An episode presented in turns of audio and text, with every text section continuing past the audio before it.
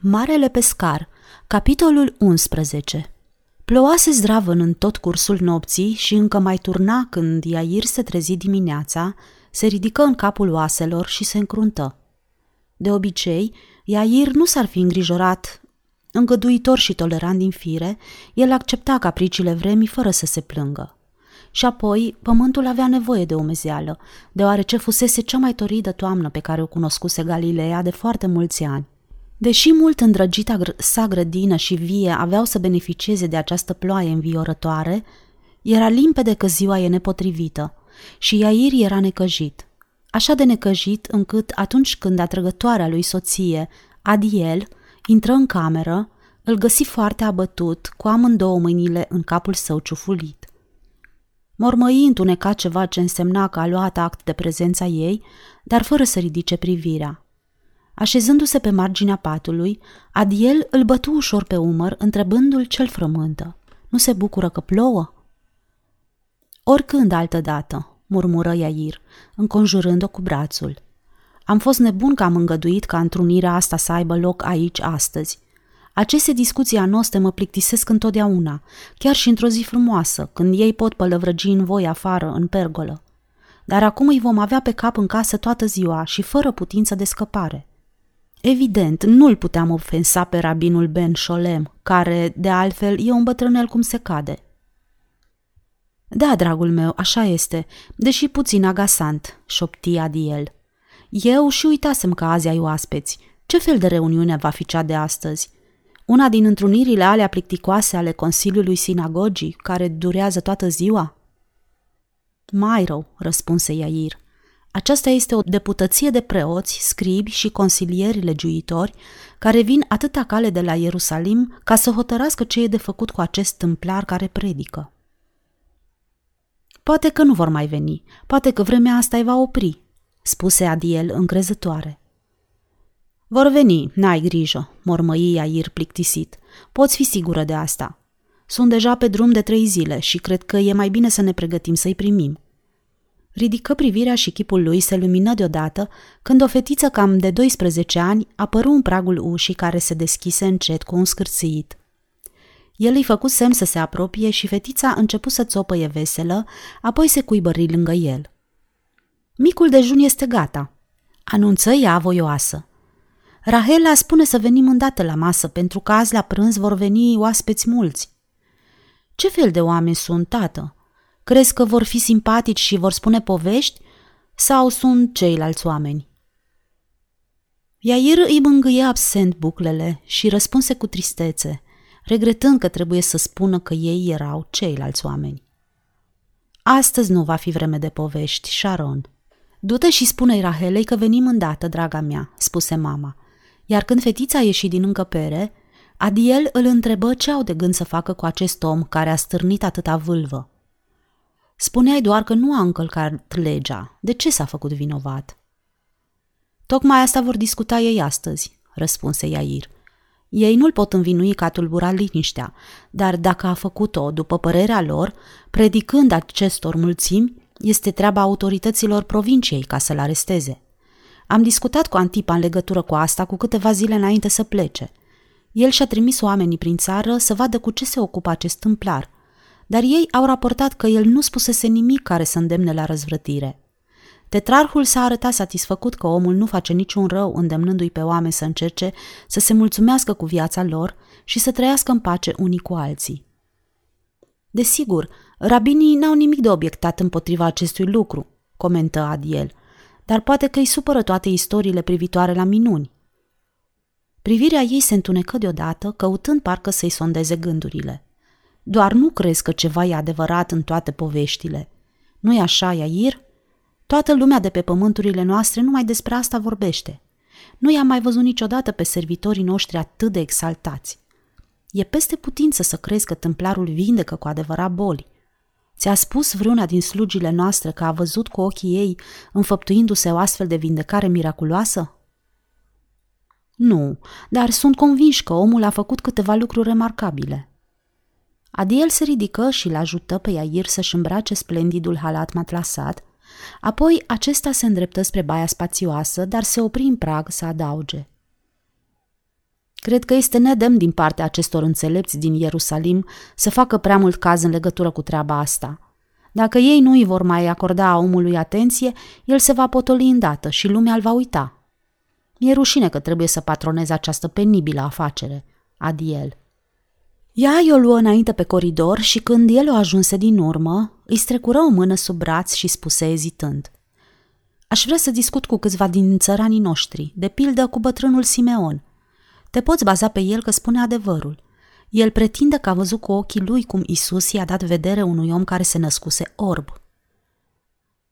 Iair pufăi cu ironie. Nu fi proastă. Există și explicații logice pentru a aceste așa zise minuni. Poți fi sigură. Salonașul, aflat în partea de răsărit a vilei, unde li se servi micul dejun, era de obicei scăldat în soarele dimineții.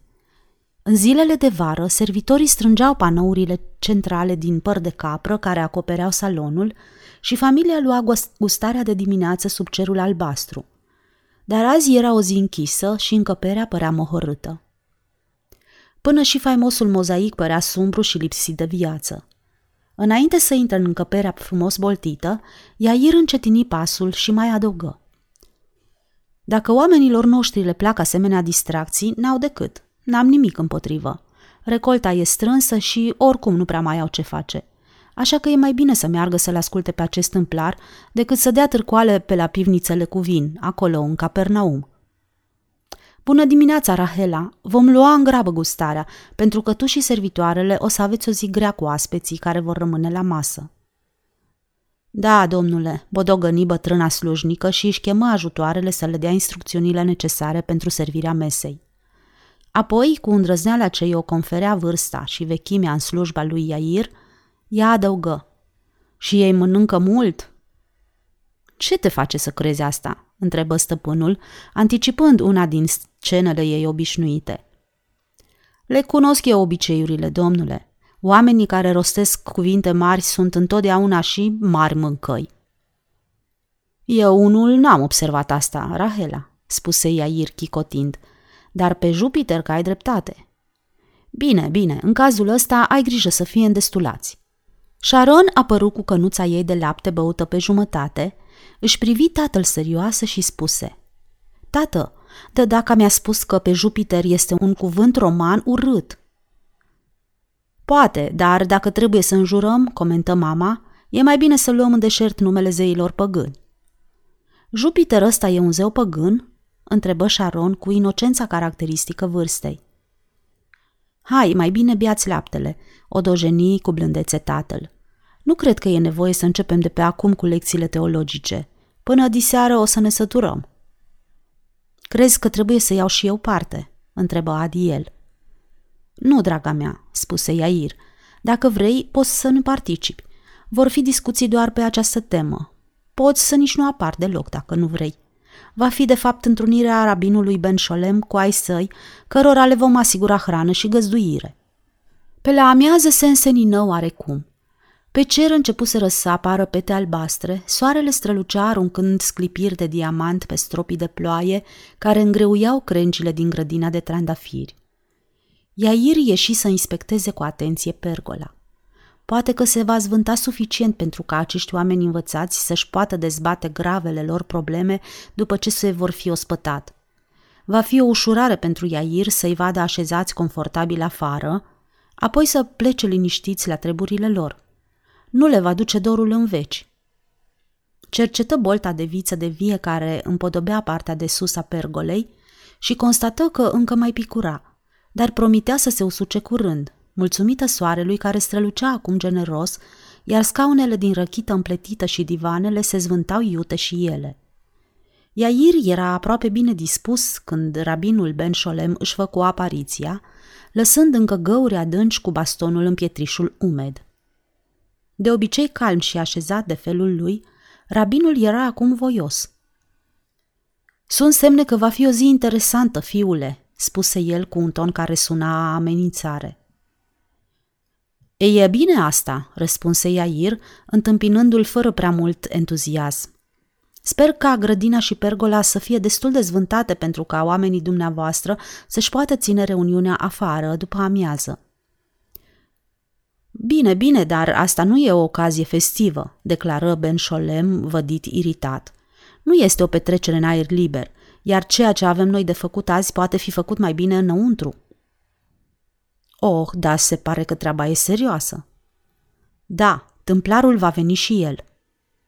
Iair, care tocmai scutura o mlădiță de vie, se îndreptă și se lumină puțin la față. Adevărat, exclamă el. Ce interesant! Da, câțiva tineri de ai noștri care se pregătesc pentru preoție l-au alergat ieri toată ziua pe acest om și l-au alergat, spuneți. Cred că au avut nevoie de multă dibăcie să dea de el, văzându-l pe tâmplar cum vorbește deschis mulțimilor în plină zi. Tonul lui Iair era încărcat de ironie. A încercat el să se ascundă undeva? Nu s-a ascuns, răspunse arțăgos bătrânul preot. Lua cina cu nerușinare în casa lui Simon, fiul lui Ionas. Iair zâmbi, iar rabinul se încruntă văzându-l că se amuză. Vreți să spuneți că l-a vizitat pe marele pescar? Credeam că acest tâmplar e un fel de propovăduitor religios. Se pare că nu-i prea pasă cu cine se întovărășește. Din câte știu eu, marele pescar nu e mai cucernic decât câinele nostru. Acesta este un aspect pe care va trebui să-l discutăm cu el, replică rabinul. El pretinde că este un om sfânt, vorbește mulțimii despre lucruri sacre și apoi se asociază cu tot felul de oameni păgâni și ciudați. Câțiva oameni de ai noștri l-au văzut chiar acum câteva zile stând de vorbă cu Levi, perceptorul acela dezgustător care strânge birul roman. Poate că îi cerea lui Levi să-i micșoreze taxele, chicotia Ir. Va trebui să discut și eu cu el, să văd cum a procedat. Nu e de glumit cu asemenea lucruri, fiule, spuse rabinul sever. Îmi pare rău, murmură Iair. Apoi, după un moment de ezitare, continuă pe același ton ironic. Le-a fost greu tinerilor voștri de la sinagogă să-l facă să vină aici? Desigur, nu îl putea obliga să vină. Ba mai mult, i-au ordonat, declară Ben Sholem enervat, și aceasta în numele sinagogii. Atunci nu va trebui să vină decât dacă va vrea, spuse Iair bucuros. El știe probabil că dumneavoastră personal și sinagoga nu aveți dreptul să-l arestați sau să-l aduceți cu forța. Cu toate acestea, spuse Ben Sholem apăsat, el va veni. A avut chiar impertinența să spună că va putea veni deoarece azi va fi vreme urâtă și că lumea nu va putea ieși afară să-l asculte. Fără să vrea, Iair rămase cu gura căscată și încruntă sprâncenele. Și spuneți că a prezis asta ieri, când nu exista nici urmă de nor pe cer? Trebuie să fie un profet care prezice vremea. Nu, nu e un profet foarte bun, remarcă rabinul cu un ușor surâs, pentru că azi după amiază va fi vreme frumoasă. Așa se pare, în cuviință Iair. Dar, pentru că veni vorba, eminenții voștri tineri l-au invitat pe tâmplar să vină destul de devreme ca să ia masa cu noi? Sigur că nu, pufni Ben Sholem.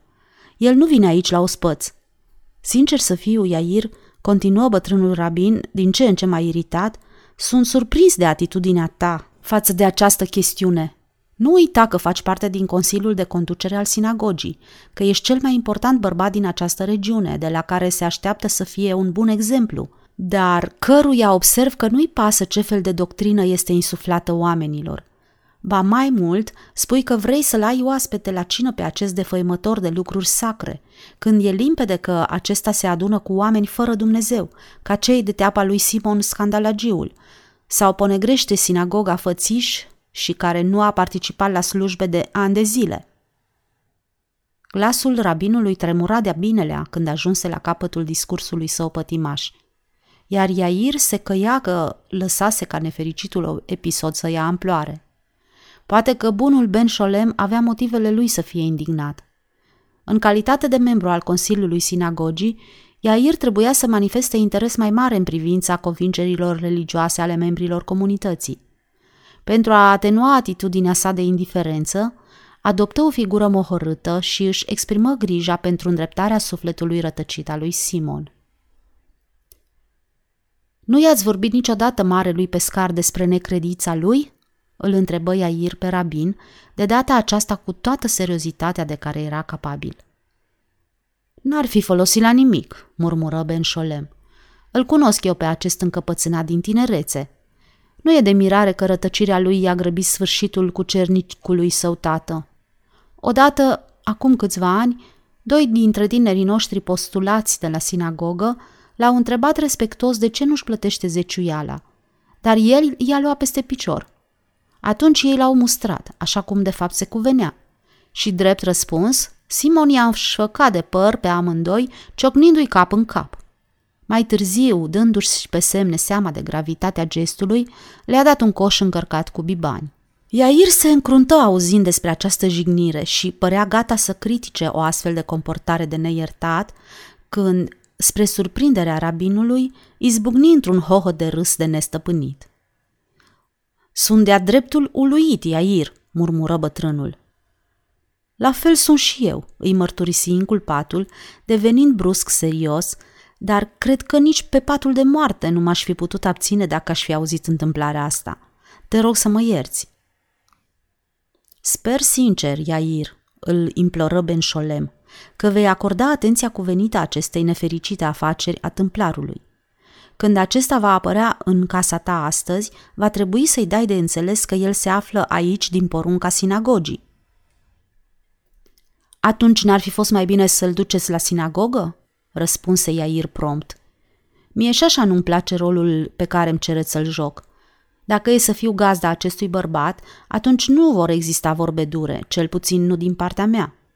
Am presupus că l-ați chemat aici pentru o discuție, să-l cunoașteți mai bine, și acum aflu că a fost convocat pentru a fi condamnat. Nu voi fi părtaș la un asemenea procedeu. Dacă va intra aici singur, cu o atitudine prietenească, vă puteți aștepta că voi fi de partea lui. Vreți să spuneți că toți rabinii din împrejurim se vor aduna aici ca să-l judece pe acest om, fără a i se dea posibilitatea să se apere în vreun fel? V-ați coalizat cu toții împotriva lui. Omul trebuie redus la tăcere, Iair, declară Ben Sholem înfierbântat și neclintit. Toți am căzut de acord asupra acestui lucru, cu excepția... Aici el ezită un moment și continuă plictisit. Nu pot înțelege atitudinea rabinului Elimelech din Betsaida. El a venit ieri la mine să-mi spună să nu-l așteptăm aici azi. Va explica motivul? întrebă Iair cu interes. Hei, Elimelech îmbătrânește, explică vâr- vârstnicul Ben Sholem. Cred că a dat în mintea copiilor. Într-adevăr, se zice că își petrece cea mai mare parte a timpului spunându-le povești copiilor. Oamenii cu scaun la cap din comunitatea lui aproape că nici nu mai știu ce să mai creadă despre el. După cât îmi dau seama, el refuză să vi se alăture pentru a-l mustra pe tâmplar? Elimelech a fost destul de imprudent să plece el însuși prin țară ca să-l asculte pe acest Isus. Oamenii nu-l aprobă pentru ceea ce a făcut, adăugă el – și ca și cum asta nu ar fi fost de ajuns, a mai luat cu el și o mulțime de copii, așa că va trebui să bage de seamă sau va fi înlăturat. Trebuie să am o discuție cu omul ăsta, observă Iair. Merită să știu ce gândește cu adevărat despre acest nazarinian. Dumitale, ce ți-a spus despre el? Mi-a spus că omul ar putea fi Mesia. Asta e tot ce știu.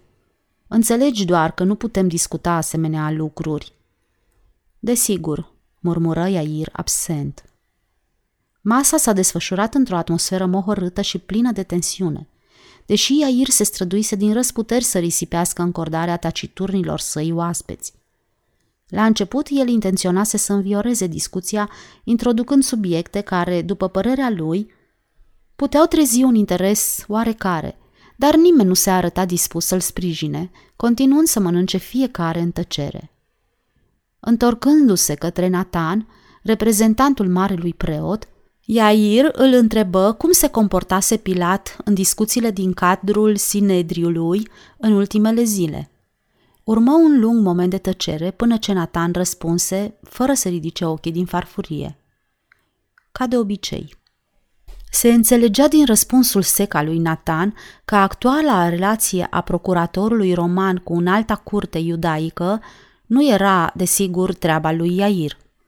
Răspunsul în doi peri îl irită profund, dar își păstră calmul.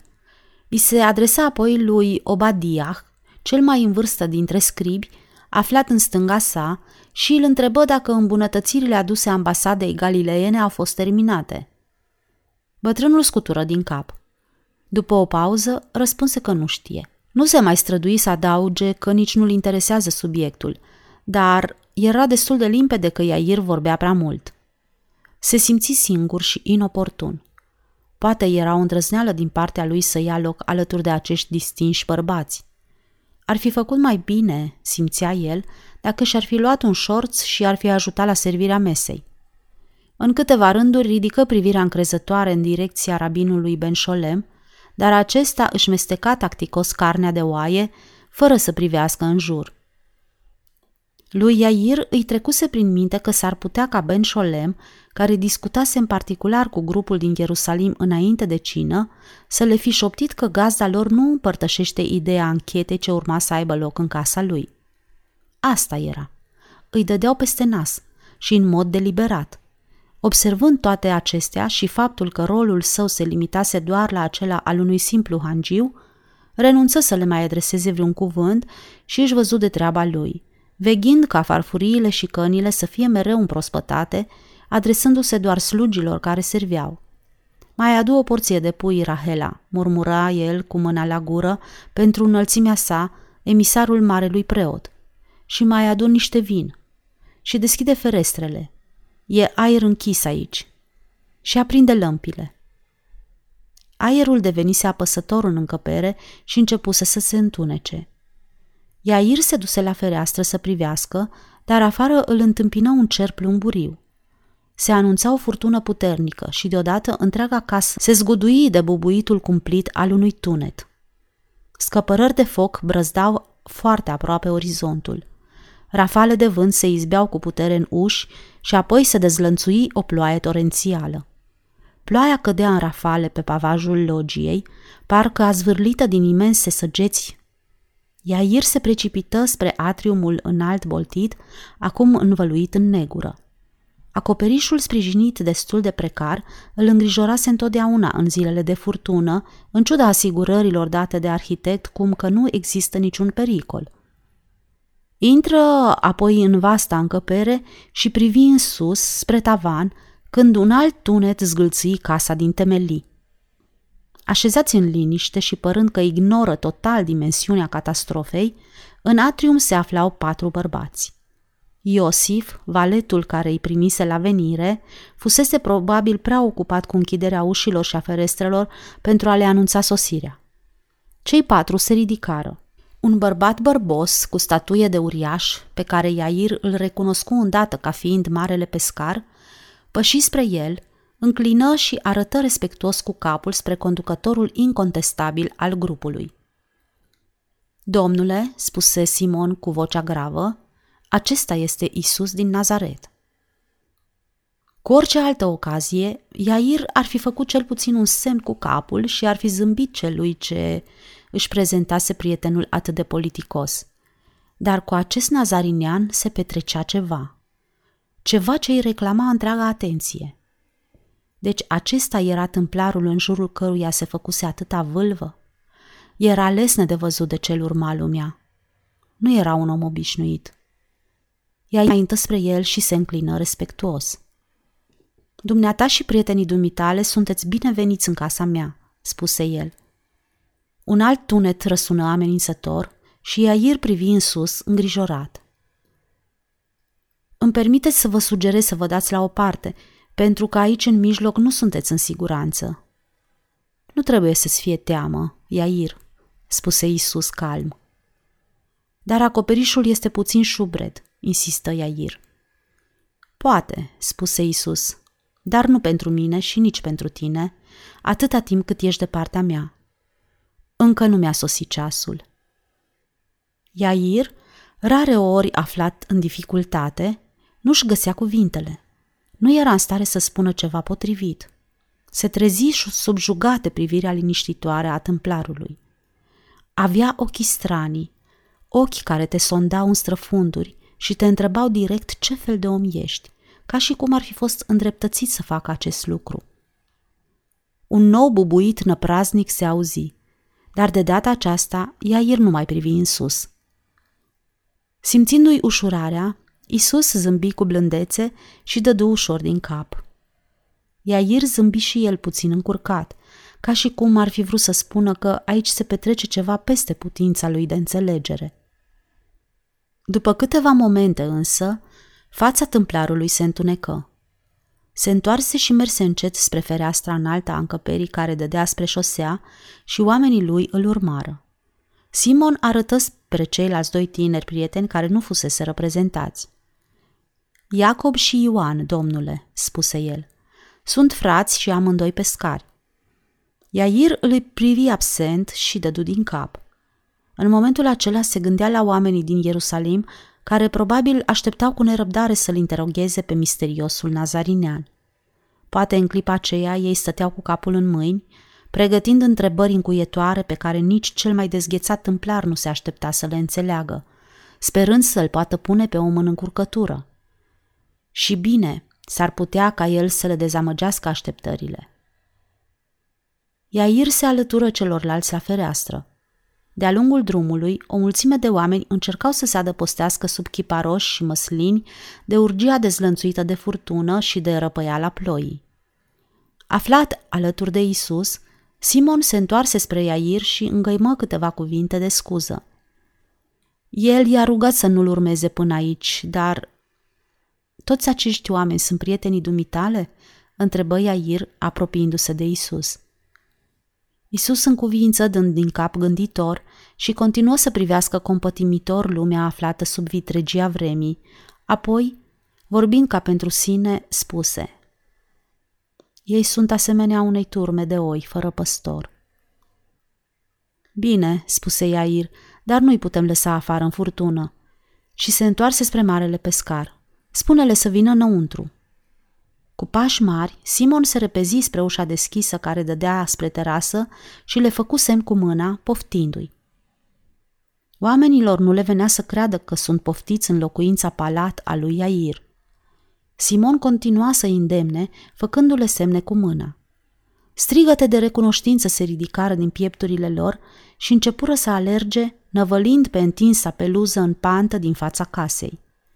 Isus îi privi un moment Apoi se întoarse către gazdă și îi adresă un zâmbet prietenesc. Iair, ai atras binecuvântarea asupra casei tale, spuse el blând. Stânjenit să primească un astfel de omagiu, Iair își exprimă speranța că și soția lui va gândi astfel, ceea ce îl făcu pe Isus să surâdă înțelegător. Mulțimea ajunse acum până în atrium. Simon, așezat în fața ușii deschise, făcea ce îi stătea în putință să o stăvilească, admonestând cu un glas straniu, autoritar, oamenii să fie disciplinați, să nu se îmbrâncească și mai ales să nu se așeze nicăieri cu hainele lor îmbibate de ploaie pentru a provoca stricăciuni gazdei care fusese așa de generoasă cu ei. Iair crezu că e momentul să-l conducă pe insolitul său oaspete, depărtându-l de mulțime și îi atinse ușor brațul, făcându-i semn să-l urmeze. Se îndreptară spre coridor și, când ajunseră în fața ușii salonului, observă că grupul celor din Ierusalim era adunat aici, în fața ferestrei, aparent urmărind gloata care înainta. Furtuna se domolise, dar ploaia încă nu încetase și tunetele se mai auzeau în depărtare. Apropiindu-se de grupul cufundat într-o profundă meditație, Iair se adresă rabinului Ben Sholem. Tâmplarul vostru se află aici, spuse el. Toți se întoarseră și îl priviră stăruitor. Am plăcerea să vi-l prezint pe Isus, cu care ați dorit să vă întâlniți. Isus intră și se înclină respectuos. Cei din Ierusalim aruncau priviri întunecate. Oamenii, aparent scăpați de sub control, se înșiraseră pe coridor până la ușa camerei unde se ținea consfătuirea. Ben Sholem se ridică enervat și se adresă gazdei cu asprime. Iair, publicul nu a fost invitat la această întâlnire. Insist să eliberezi casa și să dai afară toată gloata asta de gură cască. Dar nu puteau rămâne afară pe o asemenea vreme, explică Iair. Nu au ce căuta aici, interveni și Nathan. Iair era pe cale să spună că, dacă vor ei să-i dea afară, sunt liberi să o facă, dacă pot.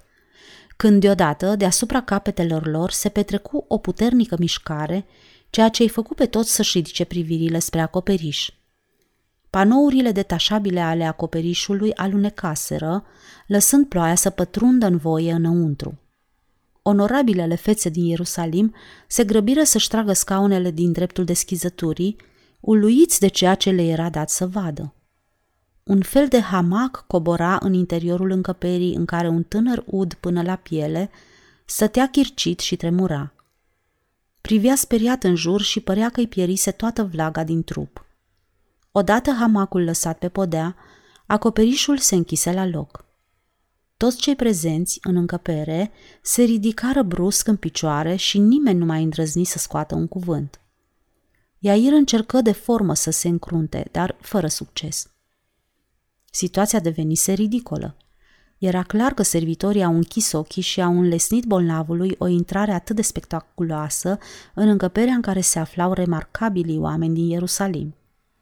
Totul părea să fie pus la cale de bătrâna Rahela, probabil în înțelegere cu intendentul Iosif, acesta fiind recunoscut pentru interesul cel manifesta față de tâmplar. În momentul acela, Isus se desprinse de ceilalți, făcu un pas înainte și privi în ochii descumpăniți ai invalidului. Oricine putea vedea dintr-o singură privire ceea ce îl supăra pe tânărul paralitic, cu membrele anchilozate și chircite. La intervale de câțiva ani, o îngrozitoare paralizie epidemică bântuia mai cu seamă printre copii și tineri, schilodindu-i pe capete. Nu cunoștea nimeni motivul sau remediul acestei cumplite boli. Împins de curiozitate, Iair se apropie, vrând să vadă cu proprii săi ochi ce se întâmplă. Atmosfera din cameră era încordată. Tâmplarul devenise figura centrală a grupului și toți ochii erau ațintiți asupra lui. Fiule, spuse el, păcatele îți sunt iertate. Anchetatorii din Ierusalim începură să dea semne de neliniște și se auziră murmure de protest și indignare. Asta e blasfemie, urlă înfuriat Natan, reprezentantul marelui preot, iar bătrânul Obadiah, șeful scribilor templului, strigă. Cum poate omul acesta să ierte păcatele? Ben Sholem interveni și el cu un glas în care vibra furia. Dar nu de asta a venit aici ologul ăsta. El vrea să fie tămăduit de paralizie. Așa este, strigară cu toții. Vindecă-l dacă poți. Inima lui Iair bătea puternic în piept. Se simți pe loc atras de Nazarinean și spera ca el să facă o figură bună în fața acestor îngânfați din Ierusalim – dar era evident că Nazarineanul se afla într-o situație delicată. Acești pretinși înțelepți din Ierusalim aveau dreptate. Era o curată blasfemie ca cineva să pretindă că poate ierta păcatele altuia. Tâmplarul nu făcea altceva decât să tărăgăneze lucrurile și o făcea cât mai prost posibil. Cum putea el spera ca dușmanii sau prietenii lui să aprobe acest nemai întâlnit sacrilegiu? Isus ar fi trebuit să procedeze mai bine dacă dorea să combată criticile detractorilor săi.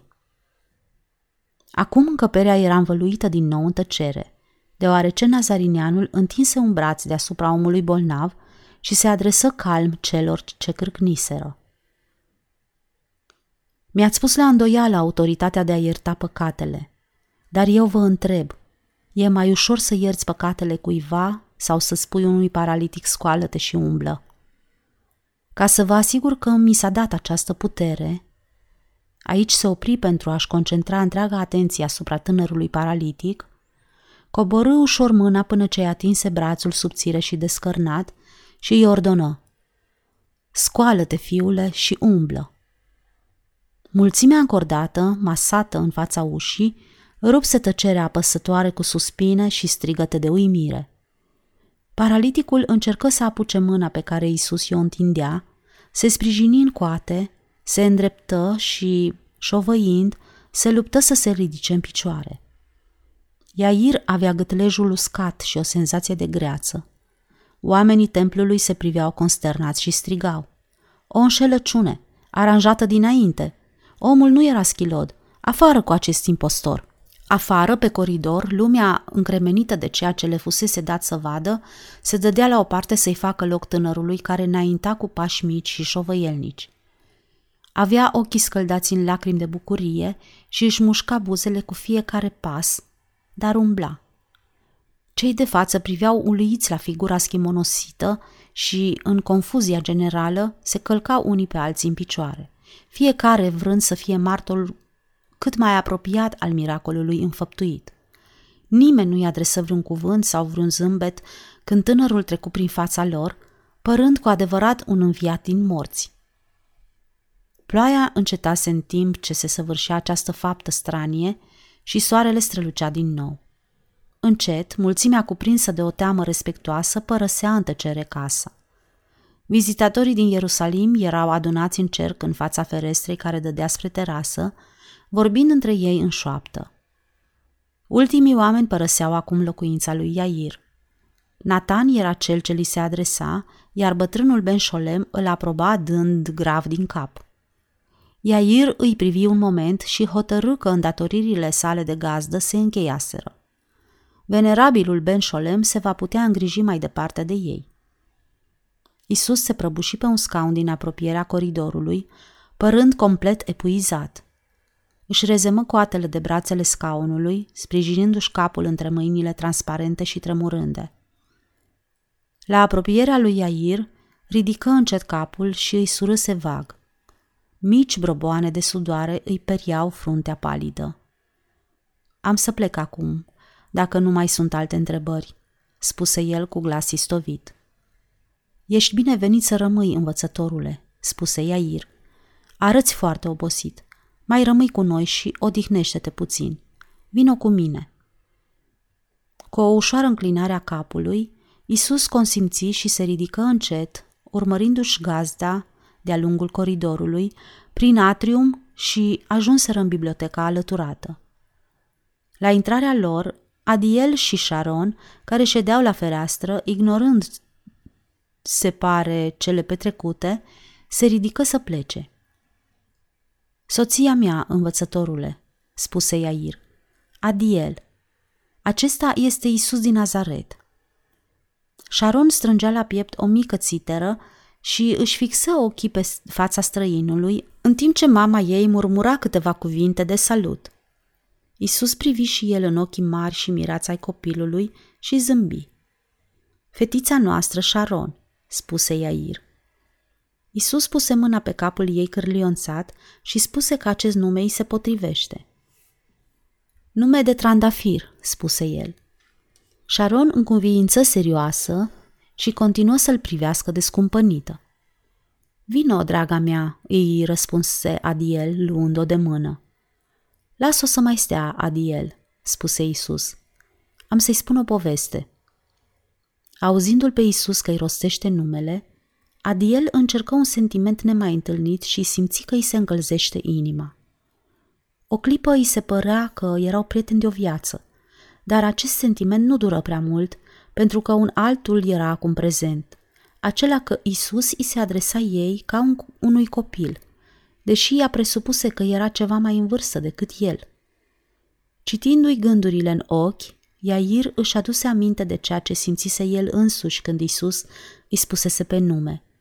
Cu toate că tâmplarii de prin partea locului nu obișnuiau să îi se adreseze astfel. Pot rămâne și eu?" întrebă Adiel. Iair împinse scaunele confortabile din piele și le așeză în cerc în jurul lui Isus, care rămase o vreme cu ochii închiși și cu capul plecat. Starea lui de extenuare era vizibilă. În cursul tulburătoarei întâmplări, se pusese problema dacă era mai ușor să ierți păcatele unui om decât să-i vindeci paralizia. Iair îl privea cu simpatie pe nazarinianul istovit și se gândea că asemenea fapte misterioase necesitau un extraordinar consum de energie. Potrivit zvonurilor larg răspândite, dar tot atât de nefondate, în legătură cu minunile tâmplarului, se putea trage concluzia că magicianul trecea de la un fapt spectaculos la altul, fără să-și piardă cu nimic din forță. Acum se vedea bine că această cedare din forța sa vitală era făcută cu un preț foarte mare. Cu timiditatea firească a copiilor în prezența adulților străini, Sharon își surprinse de data aceasta părinții când își trase scăunelul lângă Isus. Dându-și seama de prezența ei, el deschise ochii, o privi zâmbind și îi luă mânuțele între ale sale. Sharon își adună picioarele sub ea, așteptând cu coatele rezemate de brațele scaunului lui. Iair și Adiel schimbară între ei priviri nedumerite. Această poveste, începu Isus cu blândețe, vorbește despre o împărăție de pe alte meleaguri. O poveste adevărată, exclamă Sharon emoționată. Da, copila mea, o poveste adevărată. Cu un glas liniștit și în cuvinte simple, Isus vorbea de împărăția sa, în care toți oamenii, dacă vor, pot trăi fericiți pentru totdeauna. Din când în când, Sharon îl întrerupea cu câte o întrebare spre stânjeneala părinților, dar Isus asculta cu interes și înțelegere întrebările ei. În timp ce Isus descria împărăția, Iair se simți cuprins de dorința de a aduce o astfel de viață ideală, într-o țară unde să nu mai existe furtuni, certuri, instanțe judecătorești sau temnițe, nici sclavi, nici lacrimi și nici teamă. Și când Sharon a dorit să știe dacă s-ar putea duce cu toții acolo, Isus i-a răspuns că nu toată lumea va dori să meargă acolo, deoarece acela era un oraș prea luminos și multor oameni, obișnuiți să lucreze la adăpostul întunericului, nu le-ar plăcea lumina veșnică. Iar cei ce și-au făcut o fală din asuprirea altora și au dispus de viețile altora nu se vor bucura într-o țară unde toată lumea ar fi liberă. Vocea calmă, dar pătrunzătoare, fu întreruptă acum de o ușoară bătaie în ușă. Apăru fața lui Iosif. Iair încercă să se smulgă din reverie, se ridică, traversă încăperea și ieși închizând încet ușa în urma lui. E marele pescar, domnule, șopti Iosif. Întreabă cum se simte stăpânul lui și dacă trebuie să aștepte. Stăpânul este foarte obosit, răspunse Iair. După ce se va odihni, voi sta la dispoziția sa și voi lua măsuri să plece unde va dori. Spune-i marelui pescar că nu e nevoie să aștepte. După ce Iosif primi instrucțiunile și plecă, Iair ar fi vrut să mai intre în încăperea în care se odihnea Isus, dar se opri în fața ușii și mai zăbovi. Apariția lui Iosif rupsese vraja care îl cuprinsese și îi liniștise sufletul, aducându-l brusc cu picioarele pe pământ la treburile familiale pe teren solid. Fusese o zi mult prea plină de mistere. Se lăsase antrenat în acest flux irezistibil, fără să opună nicio rezistență, fără să pună întrebări. Acum că revenise la realitate, dar încă amețit de cele întâmplate, încercă să-și pună rânduială în gânduri. Un lucru era sigur. Credulitatea lui fusese prea mult pusă la încercare. El fusese întotdeauna un om practic, deloc înclinat să creadă în lucruri pe care nu le putea vedea, auzi, gusta sau pipăi. Astăzi însă el se lăsase influențat de un șir de fapte misterioase care îi se atribuiau acestui tâmplar străin. Începuse mai întâi să simtă prietenie pentru el, deoarece era convins că omul nu trebuia înjosit sau jignit în casa lui. Apoi, în emoția și confuzia provocate de furtună, se întâmplase acel incident bizar sub cupola atriumului. Tâmplarul îl asigurase calm că nu se va întâmpla nimic, iar Iair îl crezuse pe cuvânt. Fără îndoială că temerile sale nu erau fondate. Acum că furtuna trecuse, Iair se simțea rușinat de această slăbiciune. Apoi se întâmplase minunea, sau cel puțin așa părea, deși până acum el nu avusese prilejul să o examineze la rece – Tânărul era bolnav și schilod. În privința asta nu mai încăpea nicio îndoială. Desigur, era departe de a fi perfect sănătos când plecase, după cum se vedea după slăbiciunea și paloarea lui. Dar dacă fusese neajutorat și incapabil să umble, nu exista nicio mărturie în acest sens. Oricât de nedreaptă era ostilitatea lor față de tâmplar, Aprigii lui critici din Ierusalim erau îndreptățiți să-și pună această întrebare. În ce măsură era acel tânăr paralizat? Iair dorise și încă mai dorea să-i acorde nazarineanului beneficiul îndoielii cu privire la valabilitatea acestui miracol. Așadar, cu tot respectul pentru evidenta încredere a tâmplarului în propriile sale puteri, Ar fi mai puțin supărător dacă s-ar putea dovedi că tânărul este în stare să umble. Poate nu foarte bine sau nu foarte departe, dar oricum capabil să umble.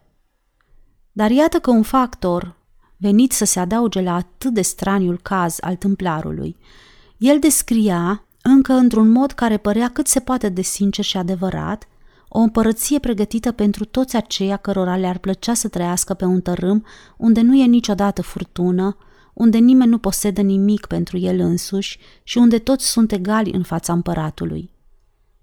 Poate acestea sunt cuvinte reconfortante pentru cineva care în viața lui nu a posedat nimic.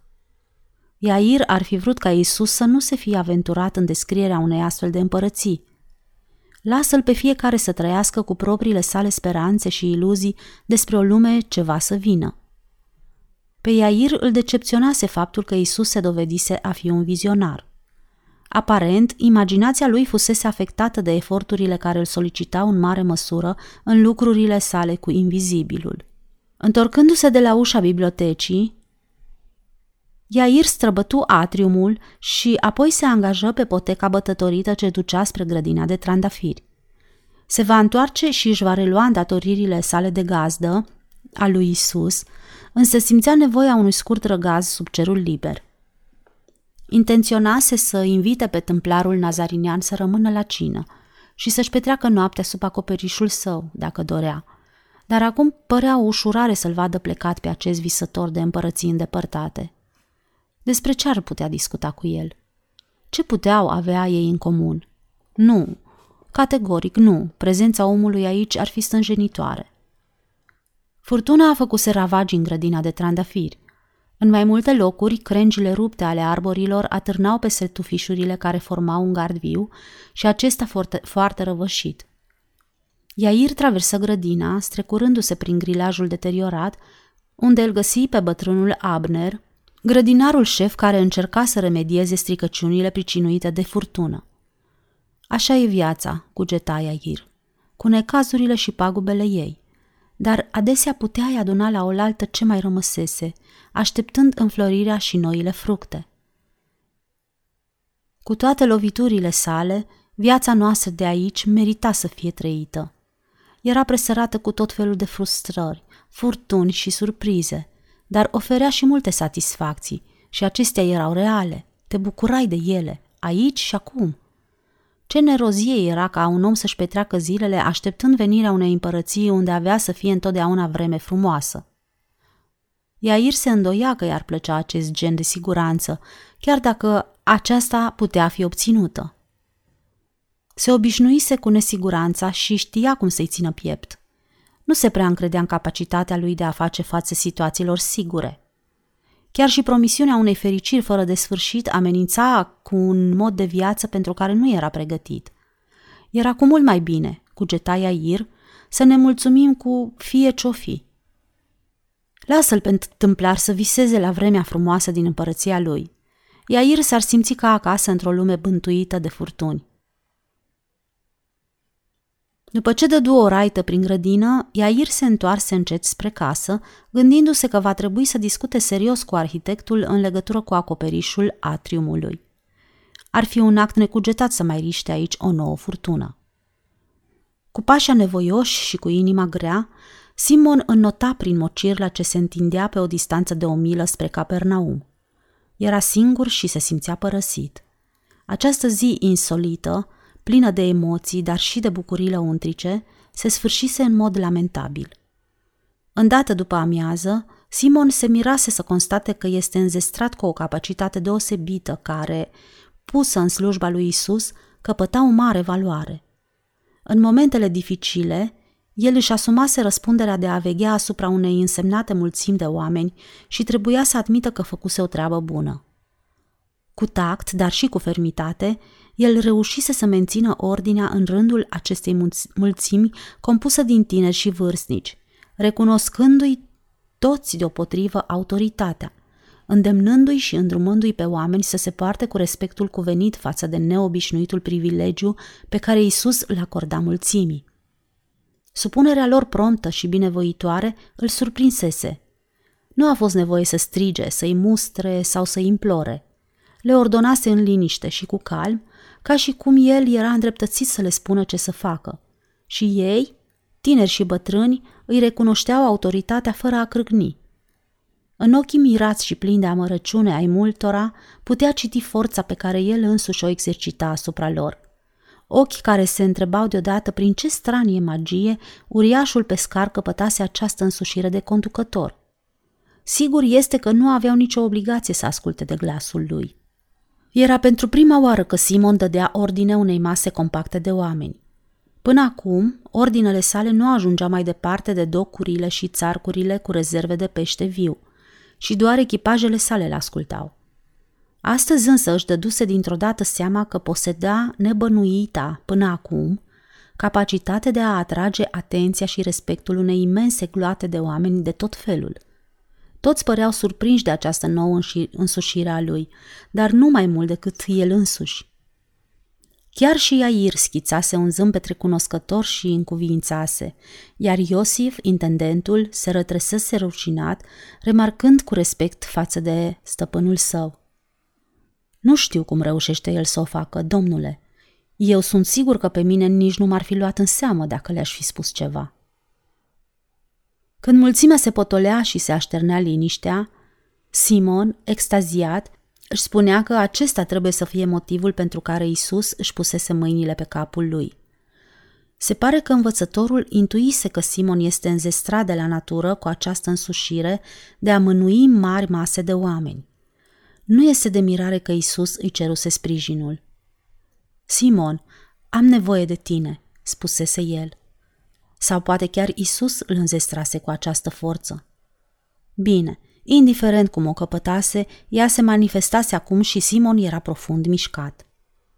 După spectaculoasele întâmplări ale acestei zile și după ce ploaia încetase, era timpul ca oamenii adăpostiți în casa lui Iair să plece și tot Simon și-a asumat conducerea acestei operațiuni, vorbindu-le oamenilor cu același calm, dar ferm totodată și din nou ei l-au ascultat. Vorbele lui încă mai răsunau în urechi în timp ce trudea prin noroaiele spre Capernaum. Folosise doar câteva cuvinte. E timpul să plecăm acum.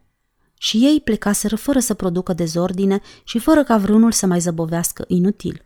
Când ultimul om părăsea casa, Simon se trezi față în față cu Iacob și Ioan, care rămăseseră pe terasă, neștiind ce să facă. Isus este cu Iair, le explică Simon. Se odihnește, iar eu rămân aici să-l aștept.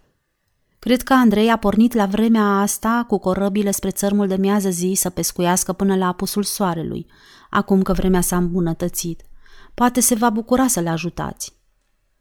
Frații încuvințară și plecară îndată să ajungă din urmă mulțimea care se îndepărta.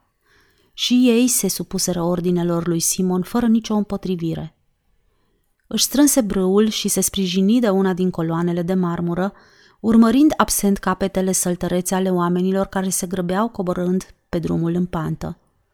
Îl cuprinse un sentiment de milă față de neputința și rătăcirea lor. Cât de mult se asemănau cu o turmă de oi, așa cum spusese Isus. Simon își îndreptă spatele și, cu statura lui impozantă, îi privea satisfăcut, murmurând. Da, o turmă de oi. În timp ce cugeta la marea diferență dintre poziția lui actuală, privilegiată, și a lor, tocmai apăru Iosif cu un grup de servitori care purtau cu ei cârpe, găleți și mături. Îl aștept pe stăpân, spuse Simon degajat. Știți cumva cât mai zăbovește? Nu, domnule, răspunse Iosif respectuos. Vedeți dacă puteți afla, spuse Simon încet, dar autoritar, și după un moment de nehotărâre, Iosif plecă să se intereseze, dar se întoarse îndată să spună, oarecum stânjenit, că Simon nu mai trebuie să aștepte. Răspunsul puțin cam tăios îl întristă pe Simon, deși știa că nu avea niciun drept să pretindă ca Isus însuși să vină să-i explice motivul întârzierii și nici ca Iair să-i trimită personal mesajul. Coborâ treptele de piatră ale terasei și încercă să alunge gândul cum că fusese jignit. Isus era într-adevăr epuizat și Iair va veghea ca el să se poată odihni. Poate că era și o ocazie excelentă ca ei să se cunoască mai bine. Cu toate acestea, Simon se simțea umilit. După serviciul deosebit pe care îl făcuse, era neplăcut să fie expediat de un slujitor. Pe drum, Simon recapitulă evenimentele ultimelor zile. Nu tot ce se întâmplase fusese pe placul și înțelegerea lui. Primul dintre ele, care îl tulburase cel mai mult, era cel petrecut în zorii zilei pe țărm, când Isus își pusese mâinile pe capul său plecat și îi ordonase să-l urmeze. Fusese un moment înălțător. Și Simon îl urmase bucuros, mândru și cu ochii scăldați în lacrimi. Dar unde oare avea să-l poarte Isus? Desigur, nu într-un loc liniștit pentru discuții sau ordine cu privire la noile sale îndatoriri. Nu, el s-a îndreptat liniștit către locul unde se afla vechea corabie închiriată de băieții lui Zevedeu, dându-i de înțeles că acolo avea o misiune. Așa cum își reamintea el de acea împăcare cu Iacob și Ioan, aceasta îi procurase o oarecare satisfacție momentană. Era o ușurare să-și vadă restabilite relațiile de prietenie. Acum însă, Simon era dezamăgit și îi se părea că dacă se impuneau scuze pentru a drege înstrăinarea dintre ei, era mai potrivit ca Ionică să fie acelea care să facă primul pas. Simon nu-l părăsise pe Ionică, din potrivă. Și nu era corect ca Simon, mult mai vârstnic, să-și ceară scuze sau cel puțin așa părea în după amiaza aceasta, după ce se simțise respins din cauza lui Iair. Apoi, a doua zi, Simon l-a invitat pe Isus să vină la bordul lui Abigail și Isus păruse bucuros când acceptase. Fără îndoială că Isus va fi surprins să-i vadă prețioasele sale corăbii. Poate în felul acesta va aprecia sacrificiul pe care îl făcuse când consimțise să se dedice noii sale cauze. Stăpâne, spuse Simon, îți voi arăta cele mai grozave corăbii de pe lac. Dar Isus se răzgândise îndată. Într-o altă zi, Simon, răspunse el absent, ca și când nu-i păsa dacă le va mai vedea vreodată. Deprimat, Simon mergea pe strada principală din Capernaum, răspunzând grav celor ce-l salutau. Apoi porni spre Tiberia. Observă că flota lui de corăbii pornise în larg. Era bucuros că Andrei se hotărâse să plece pe mare, deși i-ar fi plăcut să meargă și el. Poate asta l-ar mai fi înveselit. Încetinindu-și șpașii, se opri un timp să-și privească corăbile cu un sentiment de mândrie. Erau într-adevăr frumoase, chiar dacă pe Isus nu-l interesau și nu se ostenise să le viziteze. Îl cuprinse dorul de casă, de zilele însorite și fericite pe mare, lipsite de griji, își aminti de pânzele care fluturau vesele în bătaia vântului capricios, de cântecele marinarilor pe punte după o zi de pescuit fructuos, de amestecul de mirosuri de cânepă umedă, de gudron încins de soare, de vopsea proaspătă. Simon suspina adânc și se întrebă dacă va mai fi vreodată fericit cu adevărat. Poate s-ar simți ceva mai bine dacă s-ar duce acasă. Hana îl va întâmpina bucuroasă, era sigur de asta. Puteai conta pe Hana oricând. Ea putea fi înțelegătoare, fără să fie naivă. Spera că nu-l va asăcăi cu întrebări în legătură cu absența lui. Poate că sporovăiala ei îl va scoate din această stare de deznădejde. Acest gând îl însenină oarecum și iuți pasul. O găsi pe Hana în apropierea gardului, încercând să repare un spalier pentru trandafirii cățărători pe care îi dobărâse furtuna. Simon, strigă ea grăbindu-se să-l întâmpine. Ce furtună năprasnică! Îmi închipui ce zi ai avut. Ce mândru trebuie să fii! El îi pusese mâna pe umăr și o privi cu afecțiune. Mândru? repetă el. Pentru ce să fiu mândru? Pentru felul în care te-ai descurcat cu mulțimea acolo, în casa lui Iair.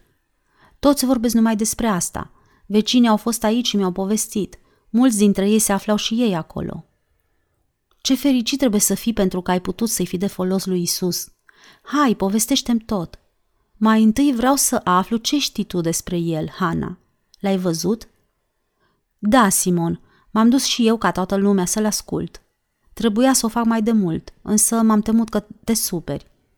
Esther dorea și ea să meargă și a vrut să o însoțesc. Este cu adevărat un om minunat. Cred că ai fost surprinsă, spuse Simon, să afli că eu am de-a face cu el. Da, am fost surprinsă.